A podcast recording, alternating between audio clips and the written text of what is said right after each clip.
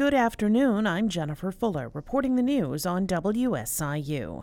A Jackson County grand jury has indicted the suspect in a fatal shooting last month on murder charges. State's Attorney Joe Cervantes says 20 year old Doris Morse of Cairo was indicted this week on two counts of first degree murder in the death of Gary Jacob. Investigators with the Carbondale Police Department say Jacob died after he was shot on West College Street in Carbondale on October 23rd. Police are still searching for Morse. An arrest warrant was issued with a $2 million bond on it. CPD says Morse should be considered armed and dangerous.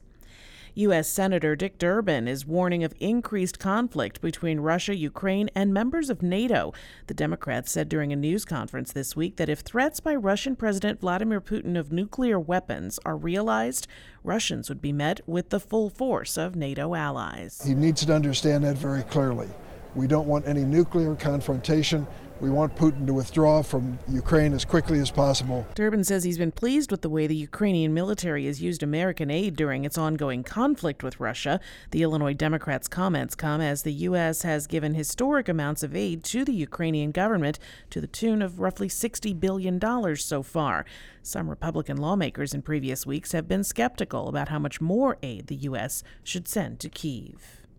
A horticulture expert at the University of Illinois is saying people need to be careful when they dump their old Halloween pumpkins. Chris Enroth recommends donating or composting them instead of throwing them away.